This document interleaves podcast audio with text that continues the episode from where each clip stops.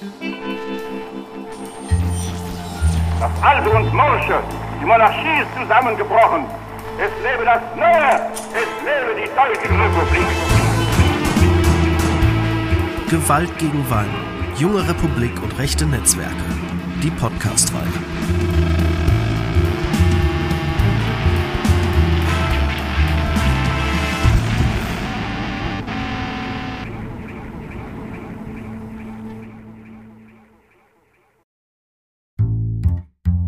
Deutsche Armee ist von hinten erdolcht worden. Den guten Kern des Heeres trifft keine Schuld. Seine Leistung ist ebenso bewunderungswürdig wie die des Offizierkorps. Wo die Schuld liegt. Neue Gefahr durch alte erwiesen. Mythen. Eine globale Verschwörung sei Corona, das Ziel sei eine totalitäre Diktatur oder sogar ein Genozid. Solche Verschwörungslegenden sind eine neue Verpackung für alte antisemitische Mythen. In Halle uralter Judenhass und moderne Verschwörungsmythen. Verunreinigtes Blut. Die Kritik am Impfen ist so alt wie das Impfen selbst und verband sich schon im 19. Jahrhundert mit antisemitischen Vorurteilen. Hallo, ich bin Slajana. Und ich bin Phoebe. Und ihr hört Gewalt gegen Weimar, Junge Republik und rechte Feinde. Gewalt gegen Weimar ist ein Podcast von Public History Studierenden im Auftrag des Leibniz Zentrum für zeithistorische Forschung Potsdam. Produziert von der Kooperative Berlin Medienproduktion. Das ist der Podcast, in dem wir uns in drei Episoden mit den politischen Attentaten Anfang der 1920er Jahre beschäftigen und auch die Frage stellen, welche Ähnlichkeiten es zu heute gibt. Wir wollen wissen, was genau hinter diesen Attentaten steckt. In den letzten zwei Episoden beschäftigen wir uns näher mit der Attentatserie sowie rechten Netzwerken.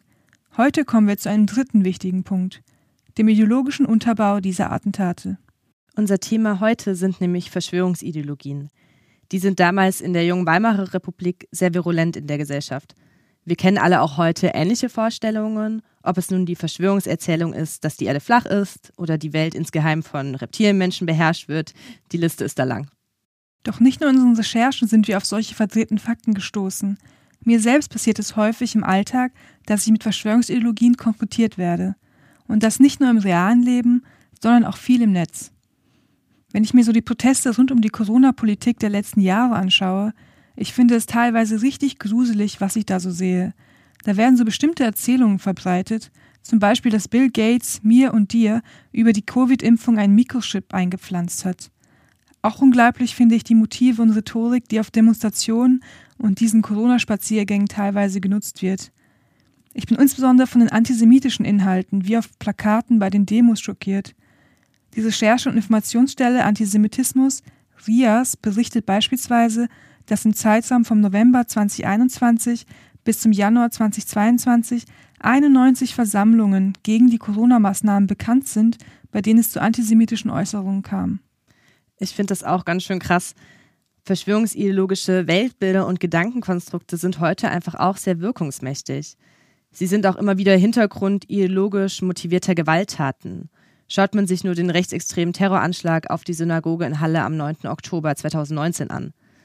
Auch nach dem Ersten Weltkrieg beziehungsweise insbesondere Anfang der 1920er Jahre sind Verschwörungsideologien sehr präsent. Welche Rolle Verschwörungsideologien damals genau spielen, wollen wir uns heute gemeinsam mit euch anschauen. Deshalb haben wir drei thematische Blöcke vorbereitet. Zuerst geht es darum, was Verschwörungsideologien überhaupt sind. Wir wollen schauen, wie diese funktionieren und weshalb Menschen besonders in Krisenzeiten für Verschwörungsideologien anfällig sind. Dafür haben wir ein Interview mit dem Historiker Ufa Jensen geführt. Er lehrt als Professor am Zentrum für Antisemitismusforschung der TU Berlin.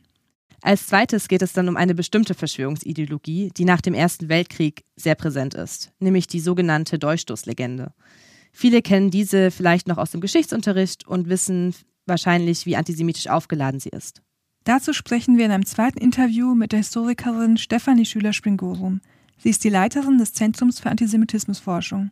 Und im dritten Abschnitt schauen wir uns an, was die Vorläufer oder Ursprünge dieser Verschwörungserzählung waren. Insbesondere sprechen wir über die sogenannten Protokolle der Weisen von Zion und die lange Geschichte antisemitischer Verschwörungsideologien. Wir wollen auch beleuchten, wie solche Gedanken Anfang der 1920er Jahre dann tatsächlich in gewaltvolle Taten umgeschlagen sind. Dann fangen wir mal an.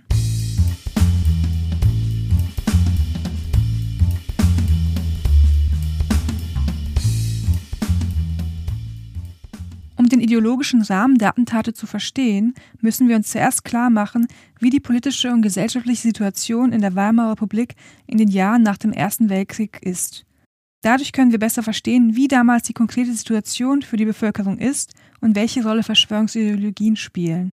Es geht immer um Kontrollverlust und, und den Versuch, Kontrolle wiederzugewinnen. Das scheint mir bei Verschwörungstheorien eine wichtige Funktion zu sein. Das war der Historiker Ofa Jensen. Ihn haben wir dazu befragt, wann und wieso sich Menschen überhaupt zu Verschwörungsideologien hinwenden.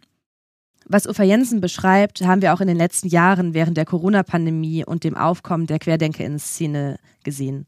Die Pandemie war ja für die meisten Menschen eine vorher nicht bekannte Situation, die für viele mit einer unvorhersehbaren Form von Kontrollverlust verbunden ist.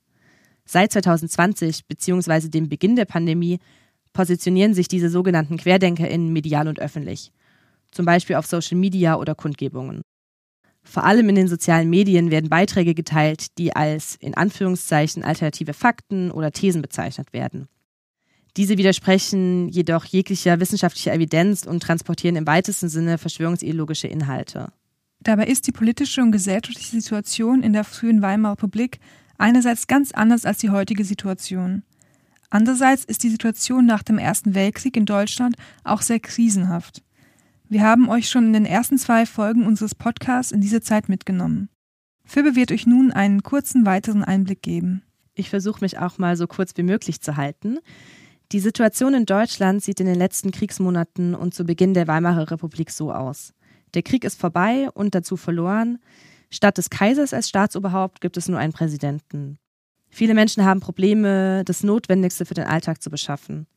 Hinzu kommt die Inflation, die bereits im Krieg begonnen hat. Die Menschen hungern und frieren und sie haben Familienmitglieder im Krieg verloren. Die Männer, die zurückkommen, sind nicht mehr die, die 1914 losgezogen waren. Viele kehren psychisch und physisch krank von der Front zurück und sind häufig charakterlich verändert. Heute würde man PTBS sagen, also posttraumatische Belastungsstörung. Einen Krieg in dieser Dimension hat es eben auch vorher noch nie gegeben, auch aufgrund neuer Waffentechnologien, die das Töten anonymisieren. Diese Traumatisierungen waren auch auf der Straße und überall sichtbar. Wenn man sich die Zahl der Kriegsverletzten von 1,4 Millionen Menschen anschaut, ist es auch nicht verwunderlich. Vielen Kriegsrückkehrern fehlen Gliedmaßen wie Arme oder Beine. Manche zittern unkontrolliert am ganzen Körper aufgrund ihrer kriegsbedingten Traumatisierung. Gleichzeitig gibt es Aufstände und Streiks und die gesellschaftliche und politische Stimmung ist insgesamt ziemlich aufgeheizt. Überspitzt gesagt sind die Menschen sehr bitter und zutiefst verunsichert, da eine Krise und Veränderung auf die nächste folgt. Das klingt doch sehr anders als die Situation heute. Heute ist die soziale, finanzielle und politische Situation doch sehr viel stabiler. Ja, auf jeden Fall. Insbesondere, wenn man sich den sozialen Aspekt bzw. die Gesellschaft direkt nach dem Krieg anschaut. Viele Männer kommen aus einem Krieg, von dem sie bis zuletzt denken, dass sie gewinnen würden, da die oberste Heeresleitung das bis zuletzt verbreitet. Zugleich herrscht schon vor Kriegsende eine große Kriegsmüdigkeit, sowohl bei den Soldaten als auch in der zivilen Bevölkerung. Viele Menschen können nach den Jahren des Kriegs nicht mehr und sehnen sich, würde ich einfach sagen, nach Ruhe und Frieden. Insbesondere für die heimkehrenden Soldaten hat sich das gesamte Leben durch den Krieg verändert. Und nach Kriegsende finden sie zudem noch eine veränderte Welt vor, was die Rückkehr in das gewohnte Leben erschwert. Dazu kommt, dass auch kein Platz innerhalb des Militärs für sie bleibt, da der Versailler Vertrag die deutsche Militärmacht neutralisieren soll. Die Zahl der Berufssoldaten wird auf 100.000 beschränkt und die Marinesoldaten auf 15.000, was sehr viel weniger ist als zuvor. Viele kennen aber vor allem den Beruf des Soldaten nach den Kriegsjahren und verlieren so ihre berufliche Perspektive. Somit herrscht innerhalb der gesamten Bevölkerung Verunsichern. Ein sehr relevanter Faktor ist auch, dass die Heimatfront für das Verlieren des Kriegs verantwortlich gemacht wird. Für die zivile Bevölkerung, vor allem für die Frauen, ist das sicherlich auch nicht leicht. Ja, viele Frauen haben die Jobs der Männer übernommen und müssen viele Dinge alleine machen. Gleichzeitig können sie und auch die heimgekehrten Soldaten und einfach der Großteil der Bevölkerung nicht verstehen, wie Deutschland so plötzlich verloren hat. Vor allem, da es von der obersten Heeresleitung, dem Kaiser und der Berichterstattung immer wieder heißt, dass der Sieg für die Deutschen nah ist. Dann ist der Krieg aber innerhalb weniger Tage plötzlich zu Ende und die vorher beschriebenen Krisen nehmen ihren Lauf. Danke, Phoebe, für diesen kurzen Abriss. Dadurch können wir, denke ich, alle besser verstehen, wie die Situation in der frühen Weimarer Republik so ist. Wir schauen uns jetzt an, wie Krisen, egal in welcher Dimension, mit dem Aufkommen und Funktionsweisen von Verschwörungsideologien zusammenhängen. Denn genau darüber haben wir mit Uffa Jensen gesprochen. Was meinen Sie, was macht Verunsicherung mit Individuen und Gesellschaften? Ja, also Verunsicherung verursacht natürlich zunächst mal häufig bei vielen Menschen die Suche nach Erklärungen oder nach Alternativen oder nach ja, neuem Wissen, was eben hilft, die möglicherweise unklare Situation, die Verunsicherung verursacht, irgendwie zu klären und irgendwie klären zu können.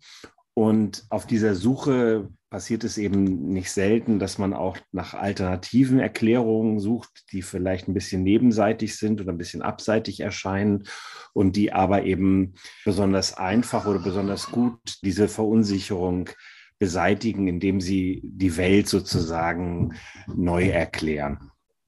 Und was denken Sie, woher kommt das, dass Menschen genau in diesen Krisensituationen für diese Verschwörungsideologien anfällig sind?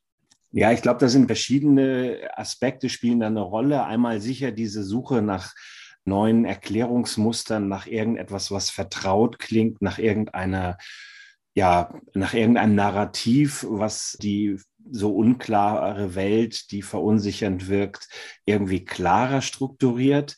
Ich glaube, dass dahinter oft auch ein Problem von Kontrollverlust da ist. Also die, die Vorstellung, dass man sich in der Welt nicht mehr zurechtfindet, so wie sie gerade ist, durch die Krise zum Beispiel, und dass man dann versucht, sozusagen irgendwie Kontrolle wiederzugewinnen, um auch sich selber möglicherweise zu suggerieren, aber den Eindruck zu bekommen, man sei dennoch immer noch Herr der Lage oder man wisse zumindest halbwegs, was wie, warum passiert und kann das einordnen. Das heißt, es geht immer um Kontrollverlust und, und den Versuch, Kontrolle wiederzugewinnen. Das scheint mir bei ähm, Verschwörungstheorien eine wichtige Funktion zu sein. Oft ist, spielen auch noch andere Sachen eine Rolle, durchaus auch, dass man ähm, alternatives Wissen dass man damit manchmal schlauer als andere erscheint. Also man hat irgendwie den Eindruck, dass die Gesellschaft um einen herum insgesamt häufig auch verunsichert ist oder die gleichen Fragen stellt. Das verstärkt das Verunsicherungsgefühl bei einem selber. Neben dem Verunsicherungsaspekt nennt Ufa Jensen noch zwei andere Aspekte, die eine wichtige Rolle bei der Funktion von Verschwörungsideologien spielen. Das hat auch damit zu tun, glaube ich, dass man den anderen demonstriert, man hat irgendwie etwas verstanden, was die noch nicht verstanden haben. Na, also man hat so, so, einen Mechanismus, dass man schlauer erscheint, äh, selbst als die Experten. Äh, das so alternative Wissen, Wissensstrukturen haben immer auch diesen performativen Aspekt, dass man eben schlauer oder besser informiert erscheint als andere Menschen. Und der letzte Aspekt ist, das konnten wir, glaube ich, in den letzten Monaten und Jahren, zum Beispiel während der Pandemie auch sehr gut beobachten, dass das Vergemeinschaften wirkt. Und dadurch erweitert sich dann auch wiederum diese Art von Selbsterhöhung. Dann ist man nicht nur selber schlauer, sondern man gehört einer ganzen Gruppe an, die schlauer ist als die anderen.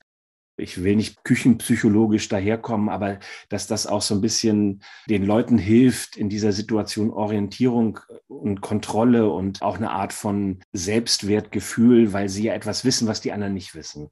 Das war der Historiker Uffa Jensen mit seiner Einschätzung, weshalb Menschen zu Verschwörungsideologie neigen, wenn sie sich in unsicheren Zeiten oder allgemeinen Krisen wiederfinden. Insbesondere das beschriebene Gefühl der Verunsicherung ist etwas, was Menschen in der Weimarer Republik sehr stark erleben. Das stimmt, vor allem weil wirklich bis zuletzt von einem Sieg Deutschlands geredet wird.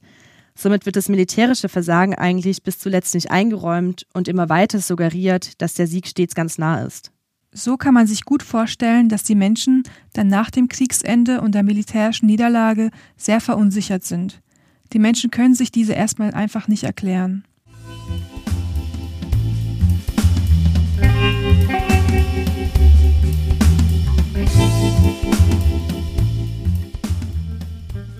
Wir wollen uns nun explizit mit einer bestimmten Verschwörungserzählung beschäftigen, der sogenannten Dolchstoßlegende.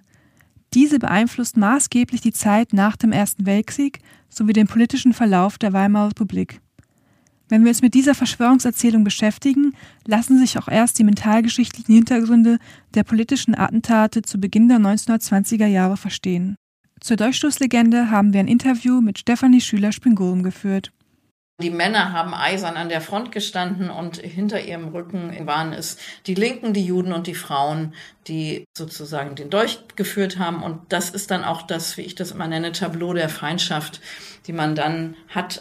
Bevor wir gleich mehr hören, noch ein paar kurze Infos zum historischen Hintergrund der Durchstoßlegende. Diese ist eine von der obersten Heeresleitung in die Welt gesetzte Verschwörungserzählung, die insbesondere von den Offizieren Paul von Hindenburg und Erich Ludendorff in den Jahren nach dem Ersten Weltkrieg, also ab 1918, verbreitet wird. Mehr Details zur Durchstoßlegende, ihren Ursprüngen und wie sie auf die Gesellschaft wirkt, erzählt uns nun Stefanie Schüler-Springorum. Können Sie für unsere ZuhörerInnen kurz und knapp erklären, was die Durchstoßlegende überhaupt ist? Die Durchstoßlegende entwickelt sich gegen Ende des Krieges und kommt dann quasi mit der Niederlage voll zum Ausbruch oder wird sozusagen funktionsfähig geschaltet. Und dabei geht es darum, Gründe für die Niederlage Deutschlands im Ersten Weltkrieg zu finden.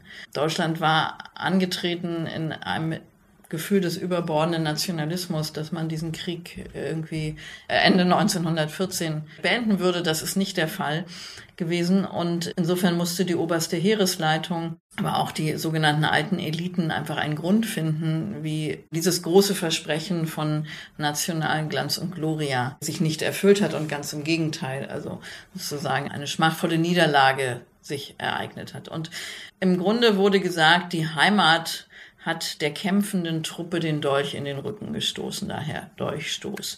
Also das heißt im Felde unbesiegt, das ist der zweite Satz, den immer dazu wird, im Felde war das, die, das glorreiche Heer unbesiegt geblieben und wenn nicht der Dolchstoß aus der Heimat gekommen wäre. Und da gehörten nun verschiedene Gruppen dazu, die diesen Dolch geführt hatten, also auf den Bildern, die es dazu auch gibt, auf den Plakaten sieht man immer im Grunde eine, also das Bild des ähm, jüdischen Bolschewisten. Also man sieht sozusagen die kommunistische Gefahr, die plausibel war aufgrund der Revolutionen, die es am Ende des Krieges gegeben hat. Zum einen natürlich dann in der Sowjetunion, also im Zarenreich, und zum anderen dann auch in Deutschland. Die Gefahr ähm, des Kommunismus oder des Bolschewismus, wie man damals sagte, war sehr, sehr eng verwoben mit Antisemitismus. Also es war sozusagen der jüdische Bolschewismus, der die Heimat bedrohte, aber eben auch, und das finde ich, wird, geht in der Diskussion heute über oder in der Wahrnehmung der Durchstoßlegende etwas, und das waren auch die streikenden Frauen. Also es gab schon 15, 16 einen Hungerwinter, es gab Streiks, es gab also immer massiv, es waren, ähm, das waren gerade natürlich die Frauen, die das getragen haben. Das heißt, es waren eben sozusagen die Männer haben eisern an der Front gestanden und hinter ihrem Rücken, hinterm Rücken waren es die Linken, die Juden und die Frauen, die ähm, das sozusagen den Dolch geführt haben. Und das ist dann auch das, wie ich das immer nenne, Tableau der Feindschaft, die man dann hat. Also das heißt, äh, es sind sich selber verstärkende unterschiedliche Feindschaften oder Ressentiments, die sich aber gegenseitig verstärken. Und das ist antisemitisch, es ist antikommunistisch oder anti Arbeiterbewegung, um es breiter zu fassen. Und es ist immer auch anti, also es ist immer auch misogyn, anti-Frauenbewegung, anti-Frauen-Emanzipation. Man darf nicht vergessen, in Deutschland hatten Frauen erst seit 1908 überhaupt Zugang zu den Universitäten. Also gebildete Frauen war sowieso ein Dorn im Auge und bekamen ja auch erst das Wahlrecht dann in der Weimarer Republik. Also insofern ist das ein mehrfacher Dolch. Also ist sozusagen sind die, die Täterinnen in Anführungsstrichen des Durchstoßes eine sehr diverse Gruppe, die aber als gesamtes Feindbild dann schon Sinn macht. Können Sie uns auch noch sagen, wie die Durchstoßlegende auf die Gesellschaft gewirkt hat und auch wie sich diese Legende verbreitet hat? Der Alldeutsche Verband spielt eine große Rolle und dann später auch alle möglichen anderen rechtsradikalen und rechten Postillen und Plakate im Wahlkampf. Es wurde immer wieder ausgegraben, auch noch später dieses Bild, weil ja immer wieder sozusagen das Gegenbild der stolzen deutschen Nation beschworen werden musste. Und insofern wurde das politisch breit genutzt und hat sich über Zeitschriften, Zeitungen und Plakate verbreitet, natürlich auch über Gerüchte und sozusagen plausibel gemacht wurde es dann, indem man sagte, guckt euch an, wer hat denn die Münchner Räterepublik angeführt? Das waren alles Juden, was natürlich nicht stimmt. Wer steht hinter Trotzki als sozusagen großer Führer neben Lenin der russischen Revolution, was wie was die deutschen Kommunisten mit Rosa Luxemburg und Karl Liebknecht glauben viele bis heute, dass er Jude war, was er nicht war. Also das heißt, man nimmt einzelne Figuren raus und und äh, will damit gleichsam belegen, dass eben diese Phänomene, die die Republik gebracht haben, irgendwie jüdisch konnotiert sind. Das war Stefanie Schüler-Springorum zur Durchstoßlegende und der Wirkung dieser Legende auf die Gesellschaft. Das klingt ja tatsächlich so, als ob die Heeresleitung diese aktiv nutzt, um das politische System der Weimarer Republik zu destabilisieren. So ist es auch. Es werden allerlei Fehlinformationen, ähnlich der Fake News, die man heute so kennt, in Bezug auf die Kriegsschuldfrage von konservativen und rechten Gruppierungen gestreut. Wie es Stefanie Schüler-Sprengorum gut benennt, es wird ein ganzes Tableau der Feindschaft geschaffen, welches den metaphorischen Dolch halten soll. Insbesondere die Juden, die im Deutschen Reich nur weniger als ein Prozent der Bevölkerung ausmachen, werden in den ersten Jahren nach dem Krieg zu Schuldigen gemacht für eigentlich alles, was in Deutschland schiefläuft. Sie werden sogar bei sozialen Fragen oder für die Inflation verantwortlich gemacht. Auch spricht man damals von, in Anführungsstrichen, jüdischen Geschäftemachern im Kontext des Ersten Weltkrieges. Man unterstellt also jüdischen Menschen, sich im Krieg zu bereichern. Ja, schon 1916, also mitten im Krieg, fangen antisemitische Propagandisten an, Stimmung gegen jüdische Menschen zu machen. Sie erreichen sogar, dass eine eigene Statistik über jüdische Kriegsteilnehmer erstellt wird, deren Ergebnisse dann nicht publiziert werden. Angeblich würden sich Juden vor allem an Kriegsgeschäften bereichern. Walter Rathenau, von dem wir schon viel in der ersten Folge unseres Podcasts gehört haben, der zunächst die Rohstoffbewirtschaftung im Krieg organisiert, wird als Kriegsgewinnler diffamiert dass nach dem verlorenen Krieg an solchen Lügen angeknüpft werden kann und außerdem viele tatsächlich glauben, Juden seien in Anführungszeichen Drückeberger gewesen, überrascht nicht, obwohl das natürlich nicht stimmt. 1919 gründet sich gegen diese Verleumdung der Reichsbund jüdischer Frontsoldaten. Dieser versucht, meist vergeblich, ganz gezielt dem Motiv des in Anführungsstrichen sich vom Krieg drückenden Juden entgegenzutreten. Es gibt auch weitere Formen des Protests gegen die Deutschstoßlegende. Stefanie Schüler-Springorum hat uns erzählt, dass sich vor allem jüdische Organisationen gewehrt haben. Es ist super wichtig, sich bewusst zu sein, dass nationalistisch-völkischer Propaganda auch etwas entgegengesetzt wird, auch wenn es rückblickend nicht die erwünschten Ziele erreicht. Insbesondere der Zentralverein Deutscher Staatsbürger jüdischen Glaubens ist dabei sehr aktiv und entwickelt Gegenpropagandamethoden. Beispielsweise arbeiten sie viel mit Plakaten und nutzen so die gängigen Propagandamethoden der Jahre nach dem Ersten Weltkrieg für sich. Um den Antisemitismus bei solchen Verschwörungserzählungen noch etwas besser zu verstehen, werden wir uns jetzt im dritten und letzten Themenschwerpunkt mit der langen Geschichte antisemitischer Verschwörungsideologien beschäftigen. Wir schauen uns an, welche Rolle Antisemitismus für die Verschwörungsideologien in den ersten Nachkriegsjahren spielt und nehmen insbesondere die von vorne bis hinten erfundenen Protokolle der Weisen von Zion in den Blick. Vor allem wollen wir verstehen, wie Antisemitismus als ideologischer Unterbau rechter Netzwerke auch für die politischen Attentate von essentieller Bedeutung ist.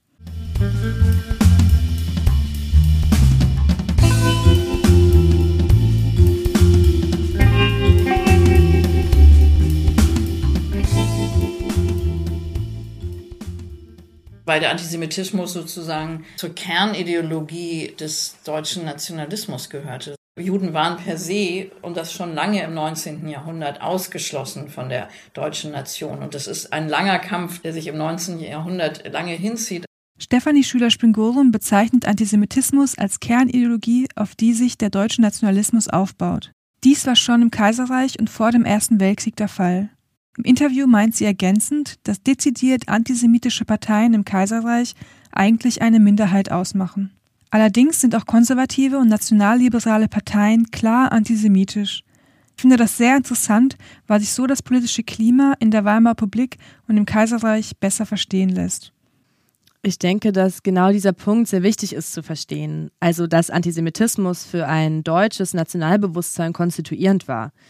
Wir haben im Kontext Deutsches Legende gerade schon gehört, dass Antisemitismus der ideologische Unterbau für die Verschwörungsideologien in der Weimarer Zeit ist. Das prägt auch das politische Klima, in dem rechte Netzwerke, Firmenmorde und Attentate möglich sind. Darüber haben wir in den ersten beiden Podcast-Folgen schon gesprochen. Die Deutschschlusslegende ist eben deshalb so anschlussfähig, weil sie ein gängiges Narrativ innerhalb des nationaldeutschen Selbstverständnisses bedient und auf sehr alten antisemitischen Verschwörungsideologien aufbaut. Diese gipfeln immer wieder in Gewalt gegen und die Ermordung von jüdischen Menschen oder als jüdisch markierten Menschen. Zum Beispiel im Mittelalter mit Brunnenvergiftungslügen, Erzählungen von sogenannten Ritualmorden an Kindern, die auch noch Anfang des 20. Jahrhunderts verbreitet werden, ohne Belege. Selbst wenn es bewiesen war, dass die beschuldigte jüdische oder jüdisch markierte Person oder Gruppe nicht schuldig ist, werden sie immer wieder als Schuldige diffamiert. Und wie sah das in der Weimarer Zeit aus? Ich denke, um die antisemitischen Ressortiments in der Weimarer Republik zu verstehen, müssen wir uns die Situation im Kaiserreich und auch die Rolle des Ersten Weltkriegs für das Erstarken antisemitischer Fantasien in der Weimarer Republik vorstellen. Im 19. Jahrhundert, also nach der Reichsgründung, bekommen jüdische Personen mehr bürgerliche Rechte. Aber als kleine Randinformation, auch im Kaiserreich dürfen Juden keine Offiziere werden und werden vom höheren Beamtentum ausgeschlossen. Die Zeit nach der Reichsgründung 1871 ist außerdem eine Epoche, in der es rasante Entwicklungen in fast allen Bereichen gibt. In der Arbeitswelt, in der Kunst, in der Medizin. Städte wie Berlin oder Hamburg werden zu Metropolen und neue Städte schießen förmlich aus dem Boden. Also es ist auch eine Zeit radikaler Modernisierung und gleichzeitig verharren ganze Gesellschaftsschichten in dem Denken vergangener Jahrhunderte. Im Gespräch mit Stefanie Schüler-Springorum hat sie auch auf den christlichen Ursprung von antisemitischen Verschwörungsideologien hingewiesen. Diesen Aspekt fand ich persönlich auch bei meiner Recherche sehr spannend. Durch die großen Veränderungen im 19. Jahrhundert, beziehungsweise wohl auch dadurch bedingt, verändert sich der christliche Antijudaismus, bei dem Juden aufgrund der Religion als grundsätzlich anders betrachtet werden. Dieser Antijudaismus wird zu dem, was wir heute als rassistisch argumentierenden, in Anführungszeichen modernen Antisemitismus kennen. Kannst du uns kurz was dazu erzählen, Phoebe? Ja, vielleicht ganz grob. Rassistisch argumentierender Antisemitismus bot bzw. bietet allumfassende Erklärungen für alles Moderne, Neue, Fremdwahrgenommene etc. Wichtig ist an der Stelle aber auch, dass es keine ganz klare Trennlinie gibt, da sich antisemitische Fantasien und Verschwörungserzählungen sehr einfach aus dem christlichen Antijudaismus ableiten lassen. Der moderne Antisemitismus kann auch als Ablehnung von allem, was als in Anführungszeichen modern gilt, verstanden werden. Außerdem bot bzw. bietet er Raum, vieles als jüdisch aufzuladen, wie Kommunismus, Liberalismus, aber eben auch Kapitalismus etc. Diesen letzten Punkt haben wir auch im Interview zur Durchstoßlegende gehört. Da werden die angeblich Verantwortlichen für die Niederlage auch mit klassischen antisemitischen Narrativen belegt. Die Funktionsweise bleibt dabei ja gleich. Antisemitismus als allumfassende Welterklärung. Das erinnert mich auch an die Vorstellung der sogenannten neuen Weltordnung. Das ist eine Verschwörungserzählung, die mit Corona neuen Auftrieb bekommt. Ja, die Vorstellung der neuen Weltordnung verstehe ich so wie eine neue Version der sogenannten jüdischen Weltverschwörung. Diese Erzählung taucht aber schon in Deutschland im Kaiserreich auf, also in der Zeit, über die wir eben gesprochen haben, und bekommt durch die Protokolle der Weisen von Zion nochmal Auftrieb. Ich denke nicht, dass alle ZuhörerInnen wissen, wovon wir gerade sprechen. Vielleicht erklärst du das in ein, zwei Sätzen. Klar. Diese Protokolle sind ein antisemitisches Konstrukt, das Anfang des 20. Jahrhunderts zunächst in Russland auftaucht und gegen Ende des Ersten Weltkriegs in Deutschland kursiert. Das ist eigentlich ein wilder Mix aus verschiedenen Abenteuer- und Schauergeschichten. Diese Protokolle sollen eine angebliche Verschwörung in Anführungszeichen der Juden beweisen, indem sie von einer möglichen oder angeblichen Unterwanderung der Welt berichten. Sie sollen einen Beweis liefern, dass Juden die französische Revolution, Liberalismus, Sozialismus, Kommunismus etc. verursacht hätten und zudem die Medien und die Finanzwelt kontrollieren würden. Alles mit dem Ziel, die in Anführungszeichen jüdische Weltherrschaft zu errichten. Also eine Vermischung gängiger antisemitischer Narrative zusammengefügt in einem Dokument, das über die Zusammenkunft von Juden berichtet. In Wahrheit hat es weder dieses Treffen noch das Protokoll darüber gegeben. Es ist alles eine Erfindung. Ich finde, das klingt total absurd. Vor allem, da ein solches Treffen ja nie stattgefunden hat. Die Protokolle sind letztendlich einfach ein antisemitisches Phantasma. Es wird auch angenommen, dass es sich bei diesen Protokollen um eine Fälschung des russischen Geheimdienstes handelt. Genau geklärt ist das jedoch nicht.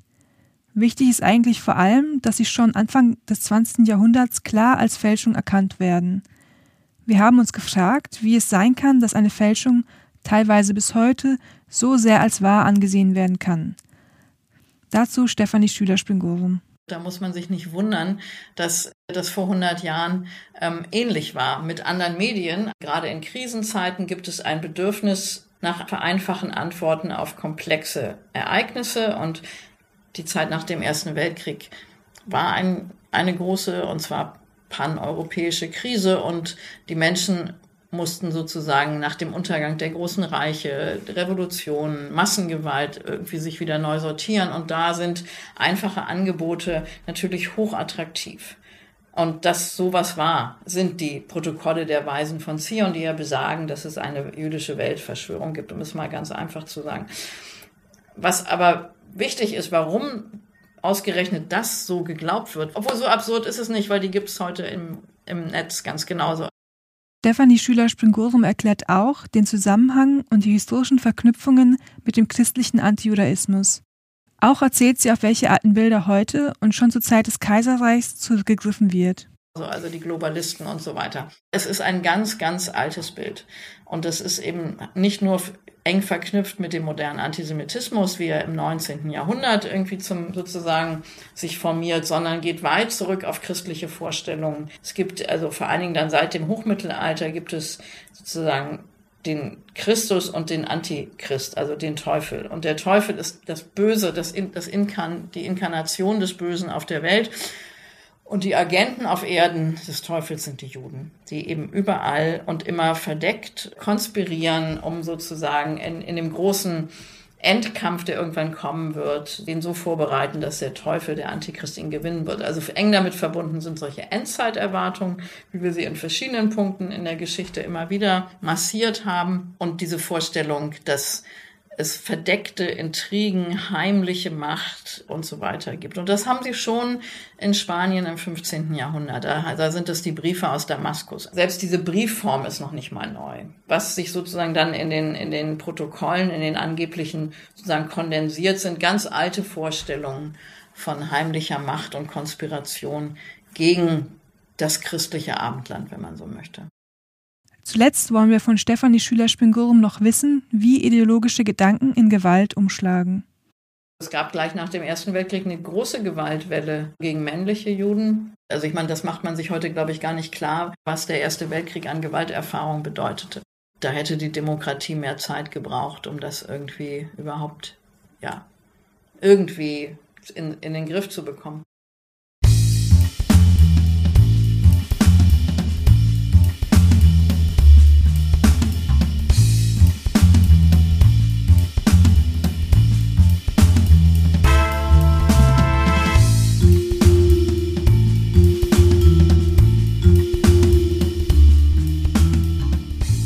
Was ich heute an der Folge wirklich wichtig finde, ist eben diese Verquickung von dem Glauben an Verschwörungsideologien und Taten. Das zeigt auf, wo dieser Glaube auch hinführen kann. Schauen wir zu den Attentaten der Weimarer Republik.